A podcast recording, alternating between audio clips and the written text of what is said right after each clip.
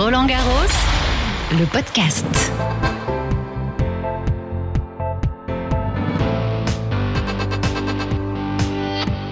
Bonjour à toutes et à tous, soyez les bienvenus. C'est toujours Barbara Klein, toujours ravie d'être votre guide pendant cette quinzaine. Elle s'achemine gentiment vers le dernier week-end de finale. Chaque jour, je continue de vous faire découvrir tout ce qu'on ne voit pas, tout ce qu'on n'entend pas quand on suit les matchs à la télévision ou à la radio. Bienvenue donc dans l'envers du décor. On a parlé des joueurs, des ramasseurs, des cordeurs, des kinés. On n'a pas oublié quelqu'un Ou quelque chose Mais si un élément pourtant essentiel, le terrain, le cours de tennis qui accueille les matchs. Et quand je dis le terrain, c'est générique évidemment, parce qu'il y en a 18 à Roland Garros, et ils sont tous bichonnés. Aujourd'hui, je vous emmène dans les coulisses de l'entretien des cours. Venez, on va fouler ensemble cette mythique terre battue de la porte d'Auteuil. Dans les coulisses. Bonjour David, dites-nous alors où est-ce qu'on va là? Alors là, on est en direction du cours Philippe Chatrier, donc de cours principal. Et puis on va voir les entraînements en fait euh, du double féminin pour, euh, qui a lieu demain. Allez-y. Alors on monte. Donc là on est dans les tribunes, dans les tribunes, donc on peut voir un petit peu là le début des entraînements. hein. Le cours a été préparé déjà ce matin vu que le toit est fermé, hein, ce qu'il pleut actuellement. Donc euh, le cours c'est déjà prêt pour les premiers entraînements et le début des matchs qui sera aujourd'hui à, à 14h50 précisément. On s'assoit? Ça veut dire quoi préparer le cours avant les entraînements? Alors ce matin en fait on a déjà enlevé toute la terre battue de la veille, donc la fine couche de terre battue qui appuie le- les matchs de la veille. Ce matin le cours on l'a gommé, c'est-à-dire qu'on a enlevé tous les petits fourbons qu'il pourrait y avoir sur le cours pour que les joueurs exploitent au maximum euh, leur capacité et pour donner un- le plus beau des spectacles euh, pour les matchs de l'après-midi. Gommer la terre battue, comment on fait? Avec quel outil? Alors en fait on a une, une raclette en plastique qu'on appuie en fait avec une gomme tendre qui enlève en fait toutes les impuretés du cours et pour que le cours soit le plus plat possible. Première étape. Ensuite, Après, on a balayé en fait le cours pour enlever vraiment toute la terre battue pour qu'elle soit. On remet en fait de la brique pilée par dessus, puis une fine couche de 2 mm à peu près sur l'ensemble du cours. Voilà, et après on doit arroser copieusement le cours pour que le cours ne soit pas trop dur et pour qu'il y ait des meilleurs appuis possibles pour éviter que les, les joueurs glissent en fait euh, sur le terrain. Malgré toute cette pluie qu'on a vue en deux semaines Bah, sur ce cours-là, il y a eu beaucoup moins de pluie que les autres, vu qu'il a été quand même couvert euh, les trois quarts du temps. Mais à partir de normalement là, du début d'après-midi, on devrait ouvrir le toit pour pouvoir jouer vraiment avec les conditions extérieures, donc euh, avec un petit peu de vent malheureusement, mais avec une condition assez nuageuse cet après-midi. Donc la terre battue, elle a besoin d'être humidifiée en fait. Énormément même, surtout le matin en fait, pour que le cours ne se sèche pas trop, parce que dès que les joueurs vont commencer à jouer, à piétiner le cours, il va sécher automatiquement. Et nous après avec la traîne en plus, comme on va enlever encore les dernières traces euh, des joueurs, ça va encore plus le sécher, donc il a quand même besoin d'eau. Il va même être arrosé pendant, on va dire, entre les deux matchs de simple garçon. Comment on sait la quantité d'eau qu'il faut? C'est comme un jardinier, à l'œil, vous, vous le sentez? Exactement, c'est à l'œil. c'est en fonction de chaque cours, parce que chaque cours est différent, en fonction de l'exposition du soleil, de plein de choses. Donc finalement, il y a un côté qui reste plus longtemps au soleil, surtout sur le cours central, donc il aura besoin d'un peu plus d'eau que de l'autre côté. À la couleur aussi peut-être, vous voyez ça? Voilà, c'est en fonction, de, on voit vraiment si l'eau euh, vraiment pénètre dans le sol ou pas. hein. Donc c'est vraiment très important de, de bien jauger ce, ce noyage de cours, comme on dit le soir. Donc s'il y a un joueur qui se plaint, euh, c'est vous le fautif? Euh, pas forcément moi, mais c'est surtout que dans le, cou- le cours, franchement, euh, aucun joueur euh, cette année a eu de problème, donc le cours est en parfait état. En plus, les conditions finalement atmosphériques, surtout sur ce cours-là, en fait, avec le taux d'humidité, les cours sont pas trop secs, donc aussi c'est le grand avantage. Ils peuvent vraiment jouer pleinement les choses. Après, c'est les températures qui sont malheureusement un peu plus froides que, que, la période estivale, mais bon, dans l'ensemble, le cours a plutôt bien réagi cette année. Oui, certains joueurs s'étaient inquiétés avant le début du tournoi d'une terre plus lourde. Ça, vous l'avez ressenti? Non, forcément, les rebonds, parce que bon, il y a eu beaucoup de choses qui ont changé, euh, les balles qui ont changé aussi, donc euh, les rebonds sont peut-être un petit peu moins hauts que les autres années, vu que le terrain est peut-être légèrement plus lourd, mais en fait, euh, les cours sont plutôt de bonne qualité, donc à l'arrivée, euh, je pense qu'aucun joueur ne s'est plaint cette année. On prend soin des lignes aussi. Exactement, donc on passe un petit coup de balai en fait sur les lignes proprement pour pas faire de traces au niveau de l'extérieur de la ligne, pour que les arbitres puissent bien voir les impacts des balles. Voilà, et donc après chaque entraînement et après à la fin de chaque set. Il faut refaire tout ça. Exactement, pour que le cours soit vraiment propre et rendre euh, vraiment au niveau des télés euh, visuellement, euh, rendre un- vraiment des conditions optimales pour les joueurs. Donc il est aussi bien préparé pour l'entraînement que pour le match en lui-même. Exactement, parce que le gros de la préparation en fait se fait euh, le matin tôt. hein, et surtout tard le soir aussi après en fait le soir après la fin des matchs où on est obligé de vraiment de mettre énormément d'eau sur le cours pour que tout au long de la nuit en fait l'humidité remonte et que le terrain reste relativement gras le matin pour pouvoir le travailler en fait le matin. Le filet, c'est quand même un élément central. Le filet, c'est vous qui en prenez soin aussi? Ce filet a juste besoin en fait d'être baissé le soir pour éviter que quelqu'un ne joue malencontreusement sur le, sur le cours aux horaires euh, non indiqués. Et on le lève en fait tous les matins, et on mesure à la bonne hauteur, qui est 0,914 précisément, centimètres. Puis il y a aussi un, un, petit bip sur le filet d'une caméra qui se pose au, sur le centre du filet, fait par, par une société extérieure. Pareil, c'est aussi une entreprise extérieure qui s'en occupe. Parfait, on va aller voir ça d'un peu plus près alors. On va voir, on va voir le matériel.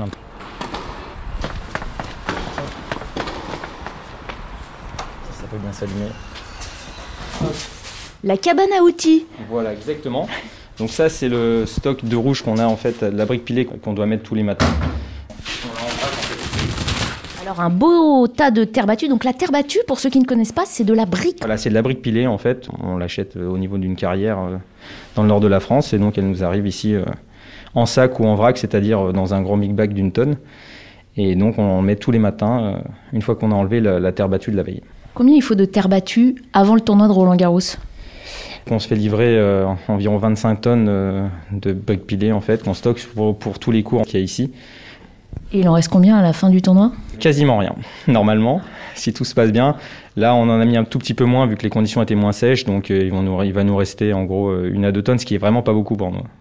Alors, après la terre battue, de quoi a-t-on besoin quand on prend soin des cours C'est en fait pour gommer en fait la terre battue. Donc c'est les raclettes en plastique avec une gomme plus tendre pour pousser l'eau. Donc ça, c'est une gomme un tout petit peu plus dure pour vraiment euh, gommer toutes les aspérités du cours. Ça ressemble aux raclettes qu'on a euh, chez soi quand on lave le sol. Exactement, c'est exactement les mêmes. Et celles-là sont un petit peu plus dures pour vraiment gommer les aspérités du cours. Et c'est ce genre de balai en fait. Ah oui, derrière on voit. Alors attendez, ça, ça vaut le détour. On dirait des balais de sorcières là à l'ancienne. C'est des balais bambou en fait, c'est en bambou pour enlever les feuilles en fait souvent en fait des arbres qui tombent par terre. Et c'est là, c'est vraiment des balais sorcières, comme dans Harry Potter en fait. Ça laisse strictement rien au sol. Et puis à côté des gros balais avec du poil plus dur, euh, numérotés, cours 4, cours numéro 1. Chaque cours a son balai alors. Euh, non, en fait on les on les dispatche au niveau du cours, mais aujourd'hui on avait spécialement besoin ici pour vraiment encore enlever vraiment vraiment encore plus de rouge en fait sur le cours de la terre battue pour vraiment qu'il soit nickel pour pour aujourd'hui. Est-ce qu'on a oublié quelque chose? Alors Oui, il y a ça, c'est du chlorure de calcium qu'on met. Enfin, là, on en a mis ce matin aussi. Hein, c'est pour garder encore un peu plus en fait l'humidité dans le sol pour que le, le, cours sèche un petit peu moins. Alors ça, ce sont des sacs qui ressemblent à des sacs de ciment, donc qui contiennent voilà, du voilà, chlorure de calcium. Qu'on dispatche vraiment homogénéisement sur le sur le cours. Hein, c'est des petits flocons et puis comme ça, ça garde. C'est blanc, ça fait des plans blancs, mais une fois qu'on arrose, en fait, ça, ça, gorge vraiment le cours d'humidité pour qu'il soit en fait le mieux, euh, en fait, le moins sec possible durant les matchs. Il reste des brouettes derrière moi. Des brouettes pour charger le rouge et enlever en fait le rouge euh, tous les matins. Voilà, et puis les traînes en fait, euh, c'est les tapis qu'on passe sur le cours qu'on a en, en, secours si jamais on casse celles qui sont euh, au bord du cours. Qui ressemblent à toutes celles qu'on qu voit dans les clubs de tennis. Peut-être en un peu plus large. Elles sont plus larges, ça c'est sûr, mais elles sont un petit peu moins lourdes parce qu'en fait c'est de la récupération de filets, comme vous pouvez voir, c'est des filets qu'il y avait sur les, sur les terrains. On recycle à Roland Garros. Exactement. Parfait. Et combien de personnes alors pour prendre soin de, de, tous ces cours? Cette année, avec les conditions sanitaires, on était un petit peu moins qu'habituellement, mais on était autour de 160 personnes pour tous les cours, ce qui compris les terrains d'entraînement qui sont euh, aux côtés de Jambouin. Et en fait, à l'annexe, comme on parle, c'est le petit Jambouin qui est juste au-dessus dans le bois de Boulogne. Allez, je vais retrouver euh, Thomas qui est dispo pour nous aussi. Peut-être qu'on attend de la fin de l'entraînement. Comment ça se passe alors? En fait, ça s'enchaîne tout les, toutes les demi-heures. Donc en fait, il y aura des joueurs sur tout le cours, surtout aujourd'hui, parce qu'en fait, euh, c'est le seul cours qui peut être praticable pour le moment. Donc c'est pour ça qu'on a tous les entraînements, on va dire, du tableau principal de simple et de double euh, avant les matchs. Donc en fait, il n'y a, a, pas de temps mort aujourd'hui. Thomas, Thomas, c'est pour toi, Thomas. Ah, ouais. Bonjour. Bonjour. Ah, on est bien. C'est la salle de repos là. Exactement. Je vais faire le tour avec Thomas. Là, le prochain créneau, c'est dans combien de temps Là, le prochain changement, il devrait pas tarder là. On va l'attendre alors. 30, ouais. On se met là en attendant Ouais. On essaie de passer la, donc les deux traînes que vous voyez ici à chaque fin d'entraînement de, et à chaque euh, turnover. Et on passe aussi les balais sur les lignes pour pas qu'il y ait trop de rouge dessus. Ah ouais, la terre rouge, il y en a partout. Hein. On en a sous les semelles pendant, pendant un moment, j'imagine. Il y en a chez vous? Non, non, non, il n'y en a pas. il y en a pas. on dit du rouge ici, on dit pas de la terre battue, c'est trop long On dit du rouge, je sais pas, j'ai aucune idée, je sais pas pourquoi on dit du rouge. Mais on dit du rouge, ouais. Peut-être que c'est trop long. on est pressé, ouais. Alors racontez-nous un peu votre journée, vous Thomas. Qu'est-ce que vous faites quand vous, quand vous arrivez? Du coup, on arrive ici vers euh, 7h, 7h moins 10. Là, souvent les matins, on balaye le cours avec ce qu'on appelle les balais de sorcières. Et en fait, c'est pour retirer le rouge euh, donc de la veille. Et une fois qu'on l'a retiré, euh, on remet du rouge sur le, terrain. Et après, on repasse les traînes pour égaliser. On refait les lignes. Et après, on arrose pour que le cours il soit, parfait. Et du coup, une fois que c'est fait, on, passe à comme, on l'a dit, à chaque fin d'entraînement. Et après, on- pendant les matchs, chaque fin de set et chaque fin de match. euh, et on prépare aussi donc le terrain pour les matchs en mettant le mobilier, donc euh, les chaises de, de joueurs, les, et tous les chevalets, donc euh, Lacoste pour les, les juges arbitres et les arbitres. Ça, on imagine que c'est millimétré, ça doit pas être posé au mauvais endroit. On a un plan et du coup euh, là toutes les pubs aussi le long. Donc avec les nous c'est des aimants qu'on pose nous euh, en début de tournoi. Et on a un plan euh, pour bien les poser et pour bien que ça soit vu euh, par la caméra. Parce qu'il y en a dans les angles un peu partout.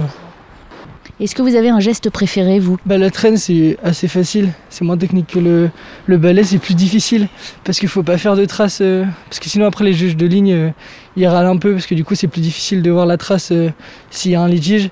Mais euh, le balai au départ nous ils voulaient pas trop qu'on le parce que du coup nous on était des nouveaux, euh, on avait plus de mal à le prendre parce que tous les anciens du coup c'est le, geste le plus technique. Faut se dépêcher et en même temps être efficace et en même temps être en synchronisation avec son, partenaire de, l'autre côté du filet. Il y a un, coup de main ouais, à, prendre. Ça veut dire qu'il faut balayer que sur la ligne sans toucher la terre battue qui est à côté, c'est ça? Bah, si on fait des traces intérieures, c'est pas très grave, mais toutes les traces extérieures, faut éviter, parce que du coup, c'est ce qui va permettre à l'arbitre de, de valider ou pas un point. Du coup, il y a le changement là. Mais ça va influencer ou pas leur, euh, leur travail, du coup, c'est important pour eux. Ça y est, ils ont fini? Ouais, ouais, ouais, du coup, on va passer là. Il y a, des, il y a une équipe qui va arriver, et du coup, par quatre, il y en a deux qui vont passer la traîne. Et euh, après, une fois que la traîne sera passée, on pourra passer le balai. euh. Vais peut-être aller les chercher. Les gars, il y a un passage. On y va, non Allez, on y va, c'est parti. Alors, on y va comme un manu avec des gants. Et les outils, ils sont où alors Les outils sont déjà sur le terrain, ils sont déjà disposés pour qu'on gagne du temps et sur la margelle. Ah Ouais, moi j'ai pas les chaussures adéquates, je reste au bord du terrain là. Pas sur la terre battue, sur la margelle. Alors on commence par quoi Par la traîne, du coup. ouais. Je, je vais montrer la traîne. Là, ça, je vais le faire, Thomas. Ah, voilà. Ah, un coup de main. Allez, la traîne.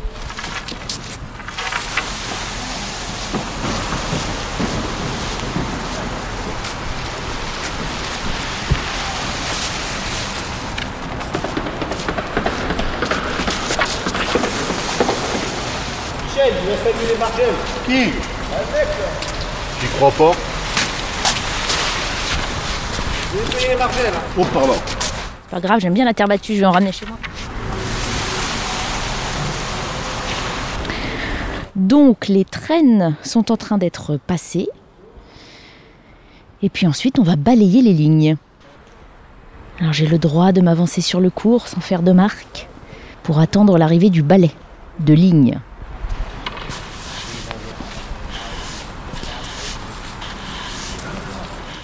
Il faut faire que la ligne, hein, pas le bord de la terre battue, attention.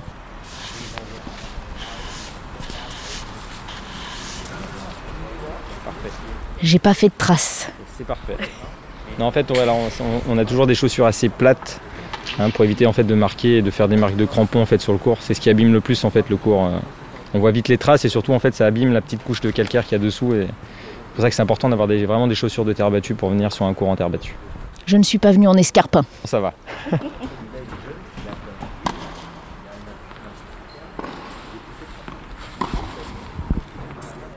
Ah oui, ça y est, un entraînement a repris là. Ça veut dire que là, euh, pour nettoyer le cours, il y a eu quoi Quelques minutes?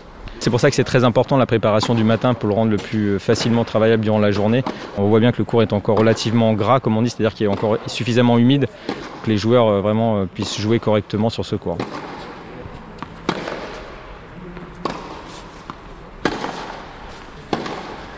C'était rapide, Thomas. Il n'y avait pas beaucoup de, de temps pour nettoyer le cours entre deux entraînements. faut se dépêcher, faut faire assez vite pour que les joueurs puissent accéder au terrain le plus vite possible et que les, les entraînements s'enchaînent. Du coup, à défaut peut-être de voir les matchs, vous voyez les entraînements, vous? Ouais, ouais, ouais c'est plutôt une place euh, privilégiée. ouais. On voit tous les joueurs euh, passer un par un et c'est plutôt pas mal, ouais. ouais, c'est bien, ouais. c'est vraiment bien. On a de la chance. On a de la chance. Eh ben merci beaucoup, bonne journée. À vous aussi, c'est une bonne journée. Une fois n'est pas coutume, il y a une petite bruine aujourd'hui sur Roland Garros. Heureusement, on peut se réchauffer sur un stand qui vend des crêpes et des gaufres. Hmm. Bonjour Crêpes et gaufres, c'est tout à fait de saison ça avec ce- cet air frais. Bah oui, et puis ça marche très bien en plus. Ouais. Ouais. On est à environ euh, 200 tickets par jour, donc c'est plutôt pas mal euh, sur, euh, sur une petite euh, tranche horaire, parce qu'en fait ça fonctionne vraiment à partir de 16h. Ça veut dire 200 personnes qui se présentent à votre stand. Exactement. Ça a tout son sens d'exister en septembre-octobre euh, au vu de la saison. Qu'est-ce qui marche alors? Est-ce que vous pourriez nous en dire plus sur ce que les, les visiteurs... Nutella. Pardon? Le Nutella marche beaucoup. Nutella, c'est pas que pour les enfants alors? Ah non. Ah non, c'est surtout pour les grands. c'est les crêpes qui marchent beaucoup. C'est des crêpes qui sont euh, tournées minutes devant les clients, donc euh, ça intéresse pas mal. L'odeur attire aussi euh, beaucoup. Donc, euh, donc non, c'est bien. C'est l'ouverture du stand là alors, c'est ça? Ouh Il y a du caramel qui tombe. Vous êtes combien sur ce stand après pour le gérer? On est deux. Une pour les gaufres, une pour les crêpes? Non, une pour les gaufres et crêpes, donc c'est sa sa formation de base, elle est avec une euh, entreprise euh, qui est sous-traitée, et moi qui gère euh, simplement la caisse et la- le contact. Ça va Prête à faire des gaufres et des crêpes? Ah oui, ça oui. Faire- Prête à faire plaisir euh, aux gourmands. euh. Faut un sacré tour de main pour enchaîner les crêpes et les gaufres, ça va? Vous avez pas mal au poignet à la fin de la journée? Non, ça va, ça va. Je gère avec euh, trois ans d'expérience dans le domaine. euh. C'est comme par magie. Ça va. Alors Ryan est en train de sortir les, les gaufres et vous les agrémentez de ce que les gens veulent. Avec beaucoup d'amour et beaucoup de douceur, euh, beaucoup de sucreries. Bon ça y est, ils sont là les clients, hein, ça y est. Hein Ouais, ils sont là. C'est super. Ça va nous amuser un peu euh, d'ici euh, de 13h. Après, ça va être le plus gros rush vers les coups de 15h environ. Et là, on va plus s'amuser par contre. on va plus pouvoir répondre aux questions non plus. Qu'est-ce que vous avez pris? Une gaufre au Nutella. Un classique. Un classique, ça reste la base. C'est toujours bon les crêpes et les gaufres. Merci beaucoup. Alors laquelle? Bah, je sais pas, je vais essayer le caramel. Je vais changer. moi. Il y en a qui prennent chocolat, moi je vais prendre caramel. Monsieur est un original. Bah ouais. deux crêpes, une au Nutella et une au caramel beurre salé, s'il vous plaît. Petite gaufre, une petite crêpe là, c'est de saison en, en plein hiver, non? Ah bah oui, ça fait du bien. Hein. Non, au moins ça réchauffe un petit peu et puis euh, c'est un petit peu mieux qu'une petite glace quand même à ce moment-là. Ça sent bon, hein, ça donne envie. Bah tant mieux, c'est le but. La crêpe au Nutella. Ah, merci beaucoup. Ouh, vous êtes généreuse en Nutella. Il faut parce que sinon euh, on nous demande d'en rajouter, donc... euh, Et la crêpe au caramel. Pardon. Vous avez Merci. les serviettes juste là si vous souhaitez. Merci beaucoup. Bonne journée Merci à vous aussi, bon courage. Vous optez pour quoi Petite euh, crêpe euh, caramel beurre salé. C'est pas mal, hein Un deuxième best-seller après le, le Nutella. Exactement. C'est la saison. Ce soir, tartiflette. Et on est bien, on est prêt pour la finale. Exactement. Soyez prêts, mais dînez léger tout de même. Hein. Demain, c'est la finale d'âme.